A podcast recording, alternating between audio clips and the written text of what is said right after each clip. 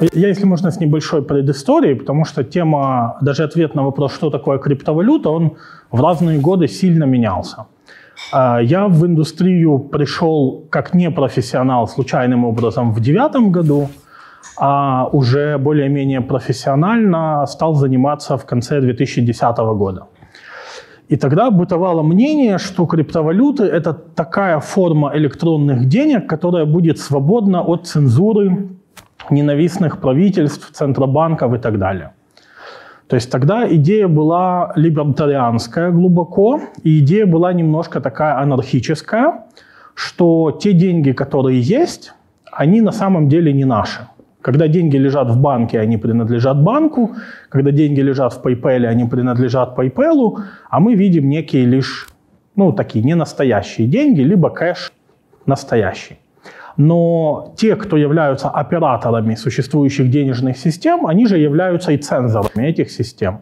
И они решают, что можно, что нельзя, и они же могут избирательно ну, лишить человека либо самих денег, либо права пользоваться своими деньгами. 2008 год, тотальный банковский кризис, появляется некий анонимный персонаж, который говорит, я придумал такие деньги, которые будут честными, справедливыми, цензуроустойчивыми, никто не будет ими владеть, никому нельзя будет представить дуло к виску и потребовать чего-либо, это будут деньги, полностью основанные на математике.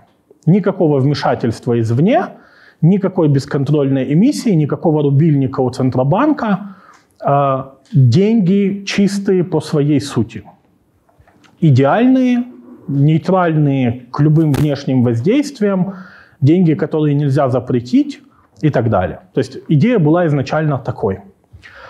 На сегодняшний день э, криптовалюта это уже, наверное, что-то другое. На сегодняшний день криптовалюты это, если простыми словами, это электронные программируемые деньги. То есть это деньги, чьи правила хождения подчиняются программной логике, их можно заранее придумать, создать, запустить, и дать им возможность обращаться по заранее продуманным, единожды установленным и, если нужно, неизменяемым, а если нужно, изменяемым законам. То есть сегодня криптовалюта, по большому счету, это некая, некая цифровая условная единица, которая хранится в неком децентрализованном, в идеале никому не подконтрольном реестре. И мы с вами можем быть счастливыми обладателями и пользователями вот этих отдельных отдельных условных единиц. Причем каждый может запустить свою условную единицу, их поэтому часто называют валютами, хотя ну, как бы, э, фундаментально они валютами не обязательно являются. И на сегодняшний день их существует такое огромное разнообразие, что выделить даже какие-то общие факторы или наоборот различия становится очень сложно. Криптовалюты бывают на сегодняшний день любыми. Есть криптовалюты, отражающие ценность того, к чему мы привыкли. Например, условно говоря, криптодоллары, криптоевро, криптогривны, крипторубли и так далее. Есть криптовалюты, отражающие ценность э, более, может быть, более эфемерную. То есть криптовалюта, каждая условная единица которой отражает уникальный объект в реальном мире. Например, картину. То, что сейчас стало супер модным, NFT, это такой вид тоже, по сути, крипто, криптоусловных единиц, каждая из которых не является взаимозаменяемой. То есть каждая единица является уникальной, вот эта единица отражает вот эту картину, вот эта единица отражает другую картину. Появились деньги, вся сущность которых в том, что их обиход, их обращение легко и эффективно и надежно можно запрограммировать.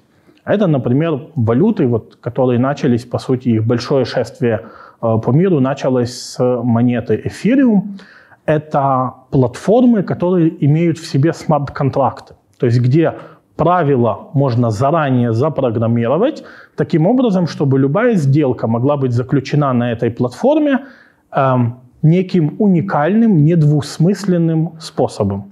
Условно говоря, если мы с вами заключаем любой контракт, его потом можно трактовать двояко, особенно в судах, особенно в разных юрисдикциях. От исполнения своих обязательств можно отказаться, можно не выполнить свои обязательства и не понести ответственности и так далее.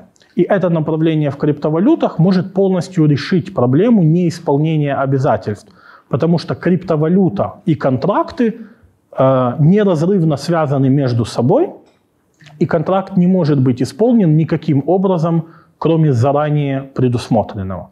Да, это огромный мир криптовалют, э, связанных с так называемыми смарт-контрактами, полностью однозначно запрограммированными договоренностями двух сторон или более, большего количества сторон, которые исполняются тут же в той же программной среде, в которой ходят сами деньги. Таким образом, любой штраф может быть начислен и взыскан сиюминутно, безотлагательно и без возможности пересмотра. У вас есть абсолютно беспристрастный судья, который вынесет беспристрастную резолюцию касательно того, что и как будет исполнено. И безопасность и прозрачность каждой транзакции контролируется тысячами серверов по всему миру, каждый из которых заинтересован в том, чтобы контракт исполнился надлежащим образом. И это лишь там очень небольшой перечень э, тех разнообразных возможностей, которые сегодня есть в крипте. Поэтому, Миш, ответить э, как бы как-то просто, что такое криптовалюты, я боюсь, что не получится. Э, мы видим те криптовалюты, которые обрели наибольшую популярность в первую очередь из-за своего инвестиционного потенциала. То есть больше всего мы слышим о тех валютах, которые не являются самыми инновационными и самыми технологическими. Мы слышим по большей части о монетах, которые принесли наибольшую прибыль своим инвесторам, которые привлекают э, наибольший резонанс, эм, там, скажем, в среде розничных инвесторов, ну и так далее. То, что мы говорим на хайпе. Вот об этом мы слышим больше всего. Но подводная часть этого айсберга, она в разы больше. И есть на сегодняшний день уже тысячи криптовалют, которые сильно отклоняются от тех парочки use cases, которые вот я сейчас перечислил, и каждая из них имеет потенциал стать новой большой вещью, вот как сейчас любят говорить, и это тоже привлекает внимание и инвесторов, и футурологов, и людей, которые ближе к технологической составляющей. И про, каждую из этих, про каждое из этих направлений нужно говорить абсолютно отдельно. Сегодня, если так грубо взять, помимо отражения привычных нам ценностей, помимо криптовалют транзакционных, которые идеально подходят для переноса ценностей между разными участниками рынка, появилось еще огромное количество криптовалют, сфокусированных вокруг токенизации и отражений в блокчейнах и в децентрализованных реестрах самых разных э, активов, процессов и э, ситуаций из реального мира. И настолько же, насколько разнообразен реальный мир, тех же даже финансов, настолько же разнообразен и мир криптового отражения. В крипте есть свои банки, в крипте есть свои небанковские э, кредитные финансовые организации, в крипте есть услуги выдачи займа под залог какого-то актива, выдачи беззалогового займа. И все, что мы видим в банковском секторе, есть на сегодняшний день в децентрализованной среде, в среде криптовалют. Все, что мы найдем в бизнесе, там тоже есть. Все, что мы можем себе представить, будьте уверены, на сегодняшний день это есть где-то и в крипте. Есть криптовалюты, главной фишкой которых является их обеспеченность. Зачем инвестору обеспеченность валюты? Ну, помимо того, чтобы он спал спокойно, его главная задача – снизить волатильность, сделать тот актив, в котором он сидит, более предсказуемым, более прогнозируемым. Соответственно, задачу эту решают разные криптовалюты по-разному. А, например, есть криптовалюты, которые имеют а, полное подкрепление существующими в офлайне фиатными средствами. Это классика жанра. У вас есть условный криптодоллар, на каждый выпущенный криптодоллар где-то в хранилище лежит э, физический бумажный доллар, либо физический грамм золота, либо физический ну, какой-то э, элемент, к которому привязана валюта. Есть валюты, обеспеченные неким ценностным эквивалентом либо частично, либо обеспечена через дериватив. Ну, это может быть, например, криптовалюта привязана к тому же евро, но это евро существует в виде, скажем, казначейских расписок Германии или чего-то подобного. Некий реально существующий, можно сказать, цифровой, да, не физический, но цифровой актив. Есть валюты, которые обеспечены некоторым алгоритмом. То есть умные ребята-инженеры сели и придумали некий набор правил, при котором всем держателям валюты будет невыгодно, если она будет отклоняться от заданной стоимости. Это так называемые алгоритмические стейблкоины.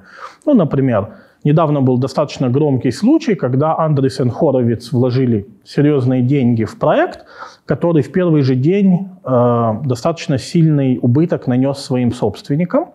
Почему? В этой монете был заложен алгоритм того, что если, ну я упрощу сейчас немножко, если держатели и заинтересованные люди попытаются от монеты избавиться, когда она стоит дешевле своей таргетированной стоимости, они несут за это прямые убытки, их штрафуют.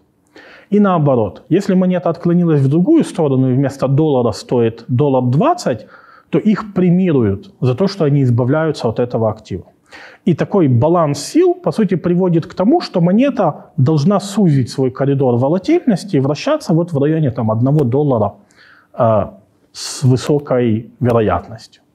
То есть способов обеспечить криптовалюту чем-то, их довольно много. Но наибольшую популярность обрели валюты ничем не обеспеченные. И когда я говорю ничем не обеспеченные, мы можем провести ну, такую более-менее прямую параллель с тем, а чем обеспечены фиатные валюты.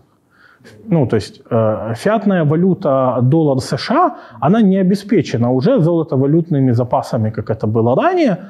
Но можно ли сказать, что доллар не обеспечен ничем?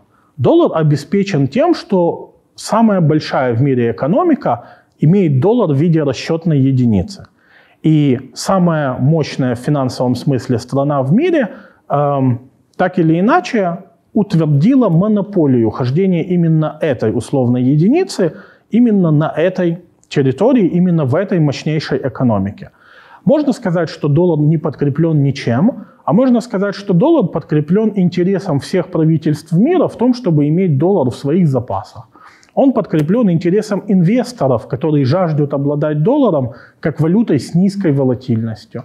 Он подкреплен даже американским военным потенциалом в конечном итоге, потому что Америка имеет все рычаги, чтобы удерживать э, доллар в том коридоре, который интересен американским гражданам и опосредованно правительству. То есть говорить о том, что эти валюты подкреплены ничем, было бы неправильно – каким-то конкретным активом они тоже не подкреплены. Я думаю, что самый честный ответ – это криптовалюты в первую очередь подкреплены заинтересованностью собственных держателей в том, чтобы они имели ценность. Спросом, балансом спроса и предложения. Именно это делает их высоковолатильными, потому как держателей у них много, они разрознены, они не, э, они не ограничены никакими правовыми э, либо еще какими-либо рамками, и поэтому при малейшей панике криптовалюта может потерять э, в своей ценности в 10 раз, а при эйфории она может в 10 раз вырасти. Ну или в 100. Я первый раз я сделал ставку на криптовалюты в начале 2011 года. Я увидел э, очень серьезный в этом потенциал и затарился, что называется, на всю котлету. Одолжил еще у родителей деньги, и мы построили, ну, я не готов сказать, что это первый, но это точно был один из первых майнинговых дата-центров у нас в стране. И на тот момент график биткоина выглядел как ну, достаточно сильный рост. Я у себя в голове уже спрогнозировал, сколько мы его будем майнить, как дальше этот спрос, значит, э, мы экстраполируем, и, и, и вот мы уже виртуальные миллионеры. Следующие шесть месяцев после того, как я зашел на всю котлету, я наблюдал, как биткоин вот так ровненько, красивенько падает. И за 6 месяцев моего такого первого серьезного вхождения в биткоин он потерял 95% своей стоимости.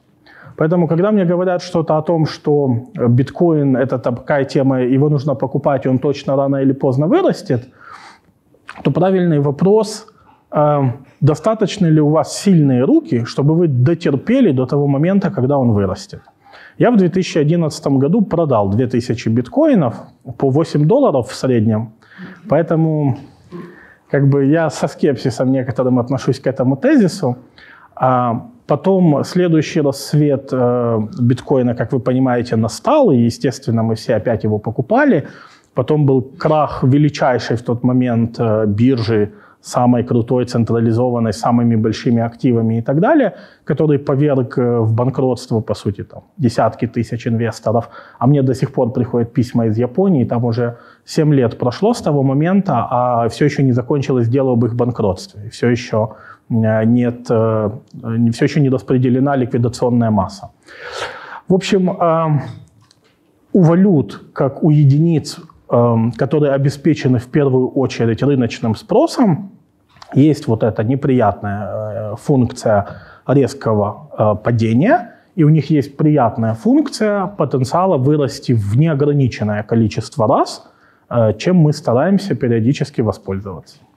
Эм, можно ли сказать, что инвестиция в стартапы на раннем этапе – это лотерея? Можно с точки зрения того, что 10 из 100 в лучшем случае покажут хорошую динамику, и один из ста даст сумасшедшую доходность. Если сравнивать по этому параметру, можно сказать, что криптовалюта – это некая лотерея. При этом в лотерее мы понимаем, что это чистой воды случайность. Криптовалюта в этом смысле больше похожа на покерный турнир. С одной стороны, очень многое зависит от случайности, с другой стороны, профессиональный игрок может сильно повысить свои шансы э, выйти победителем. То есть э, в этом смысле это, наверное, ближе к какой-то азартной игре, но в которой ты все-таки можешь влиять на результат. Это не чистой воды э, случайно выброшенное число. Эм, для зрителя снаружи и с точки зрения конечного результата нужно понимать, что профессионализм не гарантирует хорошего финансового результата.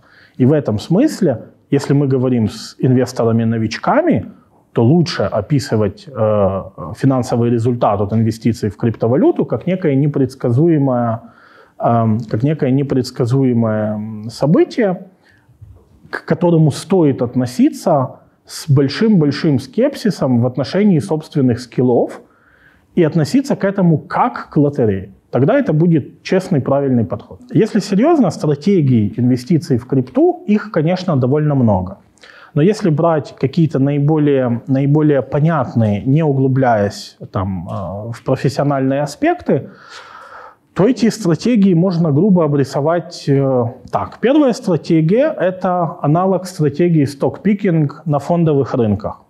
Изучи всю палитру популярных ценных бумаг – Выбери ту, которая тебе кажется фундаментально недооцененной, и сделай ставку на нее. При этом помни о диверсификации, не стоит заходить на всю котлету в одну монету, сколь угодно хорошей она бы тебе не казалась. Это может быть неочевидный тезис, потому что есть много так называемых биткоин-максималистов, которые считают, что вот есть отдельно взятая монета биткоин, которая too big to fail, слишком фундаментальная, слишком то, слишком это и она совершенно точно будет лидером этой индустрии. Я не являюсь приверженцем э, этого взгляда. Мне хорошо вспоминается компания Nokia, которая была безоговорочным лидером. До этого безоговорочным лидером была компания Kodak. И мы понимаем, в нашем мире вот это безоговорочное первенство, а, оно, к сожалению, не прибито гвоздями. И этот флаг, он все-таки переходящий. Вот, поэтому но эта стратегия оправдана, и исторически, если мы будем говорить о том, что вы будете просто брать биткоин и просто ждать 5 лет, то в какой бы момент времени вы его не купили, на исторических данных вы выглядите очень успешным инвестором. Просто 5 лет держать. Если бы вы покупали каждый месяц, независимо вообще от ситуации в рынке, как говорится, не читали советских газет, то э, вы бы были тоже в очень привлекательной инвестиционной ситуации. Можно ли из этих исторических данных сделать вывод о будущих данных? Нет, нельзя. То есть завтра биткоин может легко лишиться своей уникальной позиции, и я в этом смысле сторонник э, все-таки более сильной диверсификации. Эм, мнения людей, которые верят в биткоин и говорят, что вот он точно никуда не денется, они не безосновательны. То есть там есть много хороших аргументов, почему это действительно может работать, но мы все-таки понимаем, что и в нашей-то жизни, казалось бы, более-менее стабильной черных лебедей хватает. А в криптопространстве, которое еще в разы динамичнее и в целом в разы волатильнее, ну, вероятность того, что вот именно вам не повезет, она довольно, э, довольно велика. Мне больше нравится стратегия, которую мы там, ну, условно можем назвать «следуй за деньгами». Мы смотрим на те монеты, которые уже высоко капитализированы. Рынок почему-то их оценивает как э, монеты-лидеры, и мы можем просто, не обладая никакой компетенцией в индустрии, подкупать те монеты, которые являются популярными. Риски такой стратегии понятны. То, что монеты популярны, не делает их фундаментально интересными. Преимущество такой стратегии, конечно, в том, что, как и в, в аналогии с э, корпорациями, э, компания, которая в рынке уже обрела определенную долю, э, имеет популярность, базу фанатов, финансовые потоки и так далее, такая компания зафейлится с меньшей вероятностью, чем какая-то компания, которая открылась вчера, стартап на 2,5 человека. Вот. Эм, поэтому такая стратегия тоже имеет право на жизнь, более того, если бы мы в любой из предыдущих годов взяли топ-10 монет и ничего с ними не делали, в целом мы бы вышли в плюс. У меня есть абсолютно практичный кейс. В 2017 году, э, когда я основал на тот момент крупнейшее сообщество криптоинвесторов, э, у меня был такой маленький личный фондик, для, по сути, для близкого окружения, и туда зашло еще пару клиентов. И э, мы закупили монеты, которые на тот момент были в топ-10, и по большому счету ничего с ними не делали. Эм, мы были в минусах больше двух лет. То есть больше двух лет те монеты, которые мы купили, показывали устойчивый убыток. Ну, он бумажный, пока мы их не продали, но тем не менее достаточно устойчивый. А после двух лет э, минуса 2021 год за три месяца расставил все на свои места, и э, на вложенный доллар мы сегодня имеем порядка 3 долларов. То есть вопрос обоснованности стратегии, он лежит всегда в плоскости вашего инвестиционного горизонта. Если вы понимаете, что вы пришли в криптовалюты и вы выбираете стратегию, не требующую глубокого понимания процессов, то ваш единственный шанс в этом преуспеть – быть готовым к долгосрочным инвестициям. Другой хороший пример, который это иллюстрирует, совершенно другая стратегия. Мы понимаем, что сам по себе венчурный рынок очень высокорисковый. Венчурный рынок в крипте – это как венчур в венчуре, там, риск в квадрате. Но при этом статистика-то венчура сильно не меняется. Из большого количества хороших проектов – несколько выстрелят. И в нашем кейсе мы в далеком 2018 году э, купили э, маленький на тот момент э, стартап, мы в нем брали equity и брали токены. И мы тогда для клиентов нашего сообщества закупили токенов Noia примерно на 600 тысяч долларов. Это было большое количество розничных клиентов, которым просто было интересно на небольшие суммы поучаствовать в этой инвестиции. А, и токен упал после этого. Ну, во-первых, этот токен нам не отгружали больше года. Мы были уверены, что все, компания слилась, обанкротилась, и толку с этого не будет. Потом этот токен отгрузили, но он особо ничего не стоил. Потом у них произошел еще взлом. Ну, то есть череда, мягко говоря, невыгодных для нас событий. На сегодняшний день, ну вот в 2021 году, этот токен вырос примерно в 80 раз. И этого маленького элемента роста было достаточно, чтобы э, отбить все наши предыдущие вложения, все вложения, вложения того нашего фонда, и на сегодняшний день, чтобы клиенты вышли еще в солидный плюс на каждый вложенный доллар. И вот это главный минус, наверное, криптовалютных инвестиций. Исторический период слишком маленький, чтобы из него делать далеко идущие выводы – выявить статистически значимые какие-то процессы, повторяющиеся на таком коротком периоде времени тоже не представляется возможным. И э, вся эта история требует высокого уровня веры, потому что рациональных факторов в крипте, к сожалению, не так, чтобы очень много. Поэтому на сегодняшний день все стратегии класса spray and pray, распылись и молись, возьми всего по чуть-чуть, они показывают на длинной дистанции – хороший результат. Это можно сравнить с подходом индексного инвестирования, когда мы не понимаем, какие, штат, какие компании в Штатах выстрелят, какие не выстрелят. Мы покупаем S&P 500 и надеемся, что его исторический рост ну, будет также происходить. И там мы понимаем, что у американской экономики есть фундаментальные причины к долгосрочному росту. Примерно похожая история в крипте. Мы верим, что у этой индустрии есть фундаментальные причины к долгосрочному росту. Это инновативность технологий, э, элиминация вопроса доверия между контрагентами в сделке, э, те чудеса, которые могут творить смарт-контракты, больший запрос на нецензурируемые деньги в связи с закручиванием гаек в классической экономике – больший запрос на простоту трансграничных э, переводов, ну и так далее. То есть есть большое количество фундаментальных причин, почему это все должно взлететь. Вопрос лишь, дотерпим мы э, до этого светлого будущего или нет. Вот э, я, например, как вы уже знаете, не дотерпел. Э, сегодня это бумажный убыток там, в 100 миллионов долларов. Там, на сегодняшний день эта индустрия уже достаточно такая consumer-friendly, то есть, в принципе, без глубокого понимания IT и без э, глубокого понимания крипты вы сегодня можете э, с достаточным уровнем комфорта и безопасности владеть криптоактивами.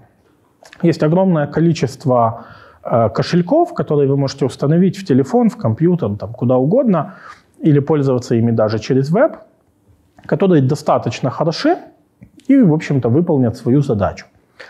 У вас на сегодняшний день существует огромное количество абсолютно официальных э, шлюзов в эту индустрию, где вы можете прийти со своей карточки заплатить и получить какие-нибудь биткоины в ваш кошелек.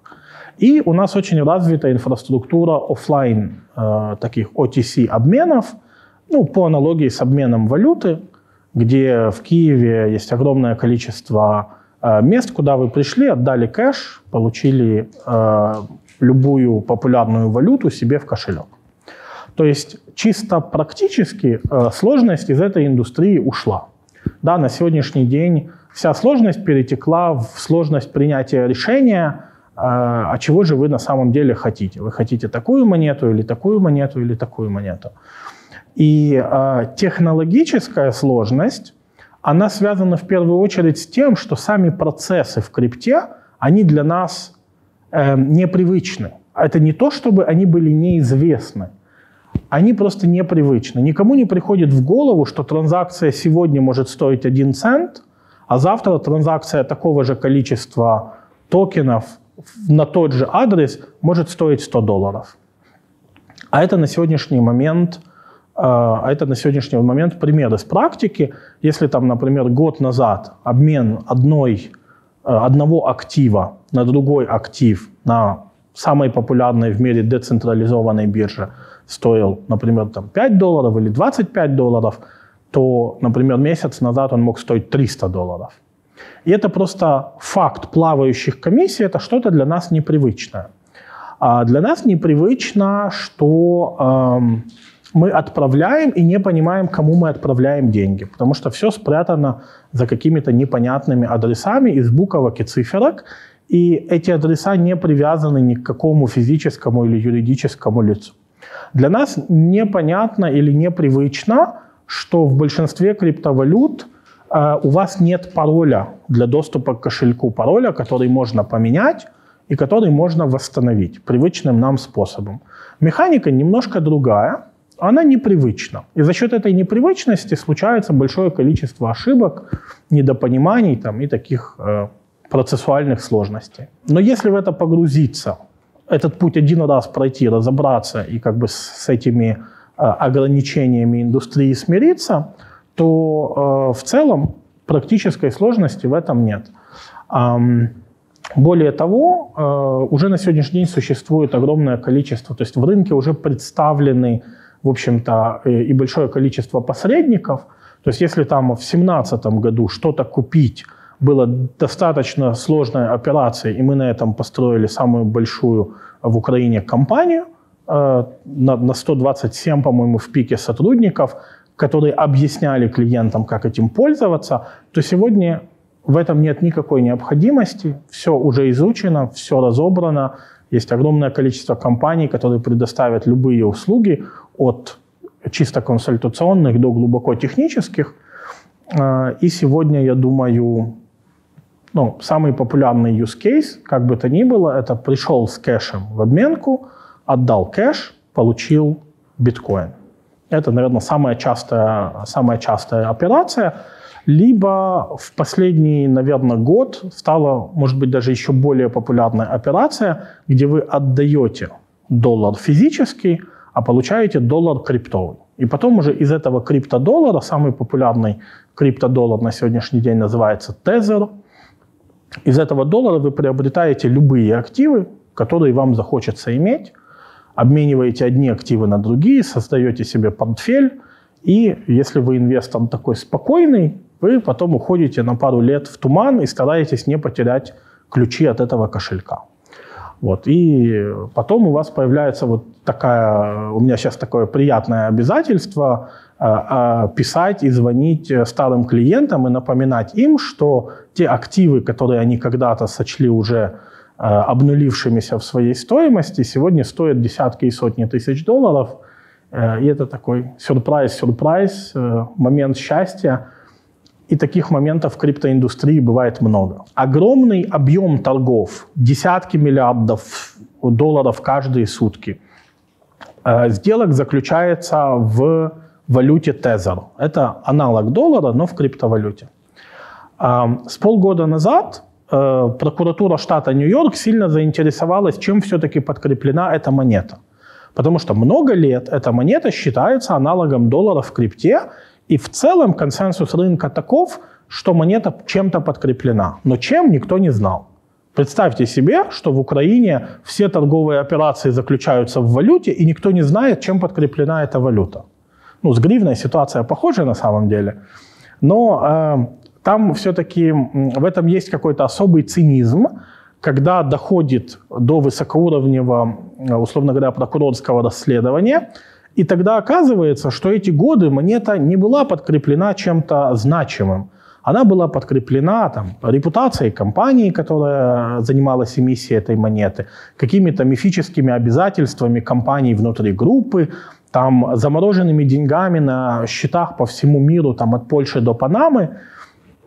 И э, в целом есть понимание, что, вероятно, эта монета никогда ничем не была подкреплена. И тем не менее, это одна из главных валют в индустрии, та, в которой заключается больше всего сделок. После этого решения СЕК э, штрафует, э, ну, в общем, они там между собой договариваются, и заканчивается все тем, что они выплачивают там какой-то небольшой штраф, пару десятков миллионов долларов, и деньги на оплату этого штрафа, по сути, точно так же берутся из ниоткуда. Ну, то есть эм, там есть такие вещи, которые в привычном нам бизнесе мы бы назвали, наверное, мошенничеством. А для незрелой индустрии они являются де-факто стандартом. И вот к этому осознанию тоже нужно прийти, что у вас миллиарды долларов на сегодняшний день хранятся на смарт-контрактах, которые никому не принадлежат, никем не контролируются и никто не может на них повлиять. Они просто выполняют свою утилитарную функцию, на которую невозможно повлиять. Вот в последнем решении э, санкций американского правительства есть несколько биткоин-кошельков, э, операции с которыми э, запрещены ну, под, под, э, как это сказать, под, под угрозой казни. Э, но выполняться эти операции могут даже не живыми людьми, а условно роботизированными системами. И в конечном итоге для любого правительства потеря монополии на производство денег, потеря монополии на применение силы, в том смысле, что к смарт-контракту как бы судебный иск не предъявишь и в тюрьму его не посадишь, это, безусловно, как бы серьезная идеологическая проблема. И тут весь вопрос в том, что до сих пор эм, криптовалюта после каждого удара со стороны каких-то правительственных регуляций становилась сильнее, потому что каждое закручивание гаек, оно кого-то пугает, а кого-то убеждает в ценности обходного пути. И если для стран с высокопослушными гражданами, типа Германии, это привело к тому, что там криптовалюты на сегодняшний день легализированы, но при этом не пользуются популярностью, то для стран с высоким уровнем недоверия граждан к государству это наоборот привело к тому, что законодательство скорее против криптовалют, но они получили широкий обиход. И чем более рестриктивна страна вхождения капитала туда-сюда, тем большую популярность там обретают криптовалюты, что мы видели много раз на примере, на примере даже таких продвинутых стран, как, например, Южная Корея, где с точки зрения цивилизации они очень высоко, но с точки зрения свободы движения капитала они э, в средневековье. И это приводит к тому, что биткоин э, в Южной Корее может стоить на 20% больше, чем везде в мире. Потому что люди жаждут его приобрести, пусть даже по завышенной несправедливой цене, чтобы эту свободу э, обращения капитала получить. Или, например, в странах с очень высокой инфляцией галопирующей, э, биткоин периодически становится супер переоцененным, потому что когда человек видит, что завтра его пачка денег будет стоить в два раза меньше, чем сегодня, он, в принципе, готов переплатить в два раза за биткоин, который все-таки не обесценится. Смотрите, какие сегодня есть ограничения в крипте с точки зрения сумм. А, есть семейство активов, которые находятся на одном из самых популярных блокчейнов на сегодняшний день. Это блокчейн Ethereum. Транзакционная стоимость сегодня в этом блокчейне очень высока. То есть, чтобы перебросить один актив, неважно сколько он стоит, от собственника А собственнику Б, нужно потратить, например, 20-30 долларов. Это делает любую инвестицию меньше тысячи долларов, скорее всего, невыгодной. При этом есть блокчейны, где транзакции существенно дешевле. То есть в том же, например, блокчейне биткоина сегодня транзакция будет стоить, например, 10 долларов или там 6 долларов. А это уже открывает возможность более-менее адекватных инвестиций, там, начиная от 500, от, от 1000 долларов. А есть замечательный блокчейн, например, Binance э, Smart Chain, в котором транзакция стоит 10, 15, 20 центов. И в таком блокчейне выгодно инвестировать даже 100 долларов, если вы понимаете, что огромное количество инвестиционных возможностей имеют очень высокий потенциал роста. Я сам, в принципе, уже за 10 лет в индустрии, э, как сказать, накатался на американских горках. Меня уже не сильно прельщает доходность 10 тысяч годовых, э, когда ты ее видишь на экране. Да? Э, но периодически я в такие лотереи играю, я захожу в какие-то очень молодые монеты, чей успех еще далеко не очевиден. И э, вот последний раз э, было, наверное, с неделю назад. Я игрался как раз на блокчейне Binance Smart Chain – а, в монету, которая вот в момент моего входа, она давала, а, чтобы уйти от технических подробностей, просто за счет того, что я ее держал, и в ней накапливались определенные проценты, в тот момент она давала порядка там 3000 процентов годовых.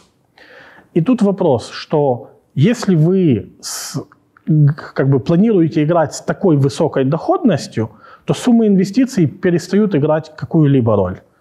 Просто у кого-то кошелек позволяет в своем портфеле разместить 100 долларов, а у кого-то 100 тысяч долларов это как, э, как сказать, как, как ставку в казино сделать.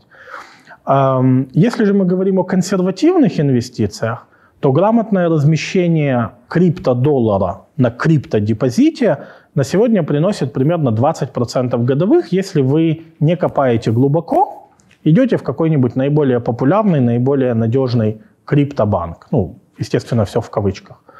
А если мы говорим о каких-то чуть более профессиональных подходах, где вы по-настоящему изучаете рынок, сравниваете конкурентов, э, пытаетесь заниматься сток-пикингом, оценивать какие-то недооцененные активы, то потенциал э, вашего дохода в моменте бычьего ралли, он неисчерпаем.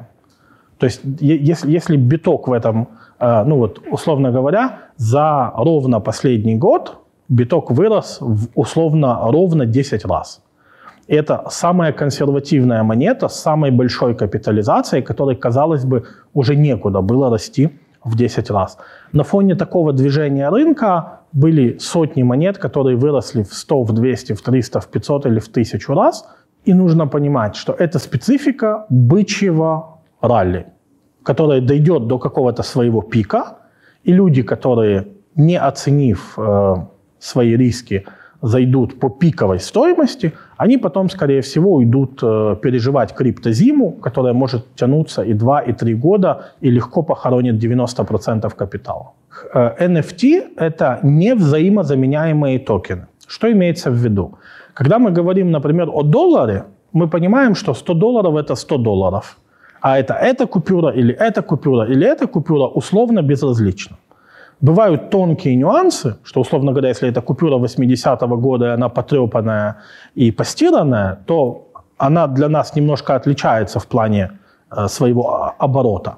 Но в остальном 100 баксов – это 100 баксов.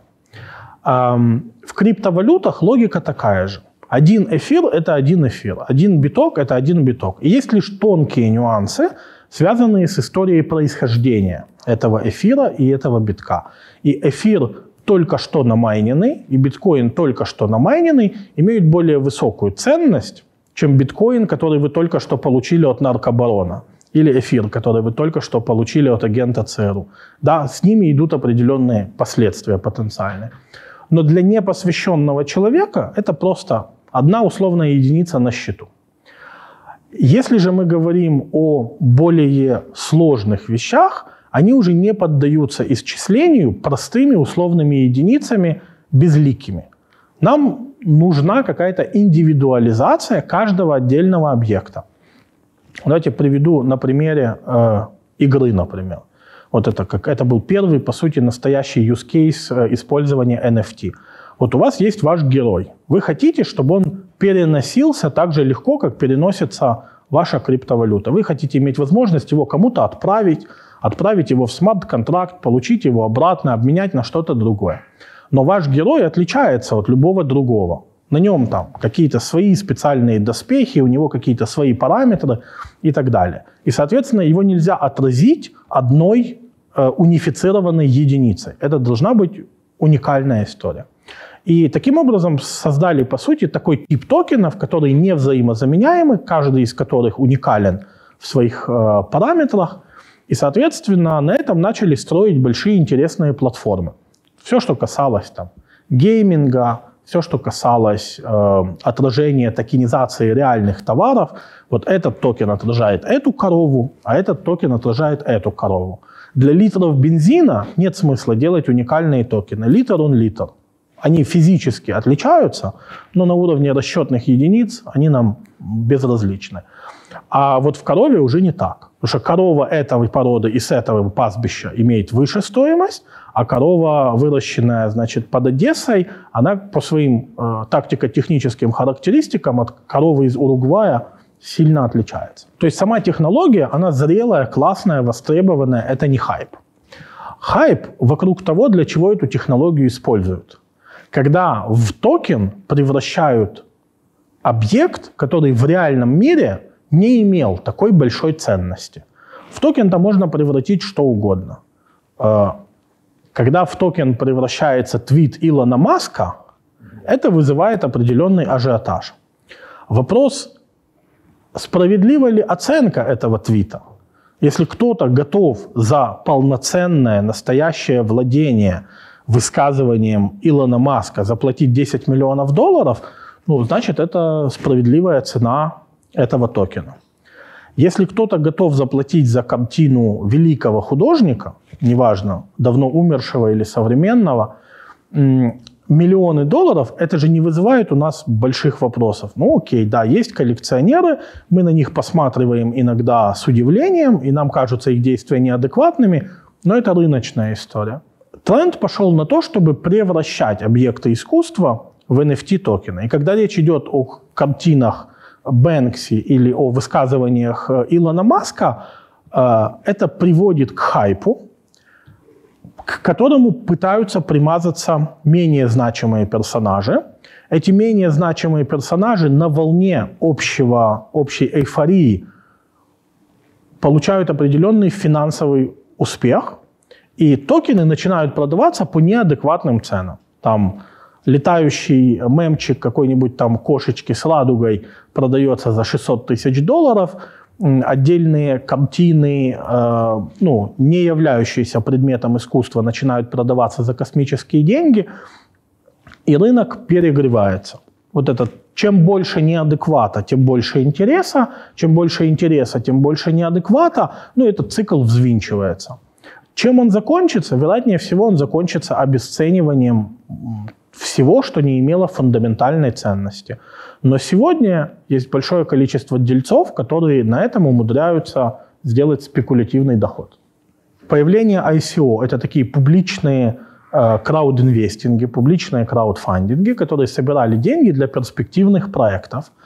Мы понимаем, что 98% всех проектов, которые сделали ICO, в итоге обанкротились, либо как минимум не оправдали доверие э, своих инвесторов. Но это также высокорисковый инструмент, в который, ну, если у вас такой риск-профиль, вы любите высокорисковые инвестиции – а, может быть интересен. Вот я сегодня рассказывал об одном нашем кейсе. В 2018 году мы вложили совокупно, а, ну, наверное, в штук 30, наверное, разных ICO. И а, подавляющее большинство из них ну, мы списали в, там, в минус 95%, грубо говоря. Но было несколько ICO феноменально успешных. И этот феноменальный успех даже по прошествии лет – а, он отбил, ну, в зависимости от того, кто во что инвестировал, либо все вложения, либо часть вложений. Это, наверное, больше всего похоже на э, инвестиции на самом раннем этапе в стартапы, где э, стартапам позволено делать что угодно. То есть, вот если бы мы сюда сейчас запустили там десяток стартапов, и они начали нам рассказывать какую-то несусветную чушь, ну, Миша их бы отсюда погнал, э, погнал какими-нибудь тряпками, наверное. А в интернете этого не происходит, и каждый волен о себе рассказать что угодно, найти благодарные уши э, и, соответственно, навешать туда лапши. Вот, поэтому большая часть ICO – это очень провальная история. Как инструмент это крайне высокорисковая история – и, э, собственно, эта индустрия сама себя похоронила. Это заняло, по-моему, потом года три, пока краудинвестинг в криптопроекты трансформировался, и сейчас есть уже другие механизмы и другие инструменты, которые чуть получше. Но там все еще очень много мошенничества.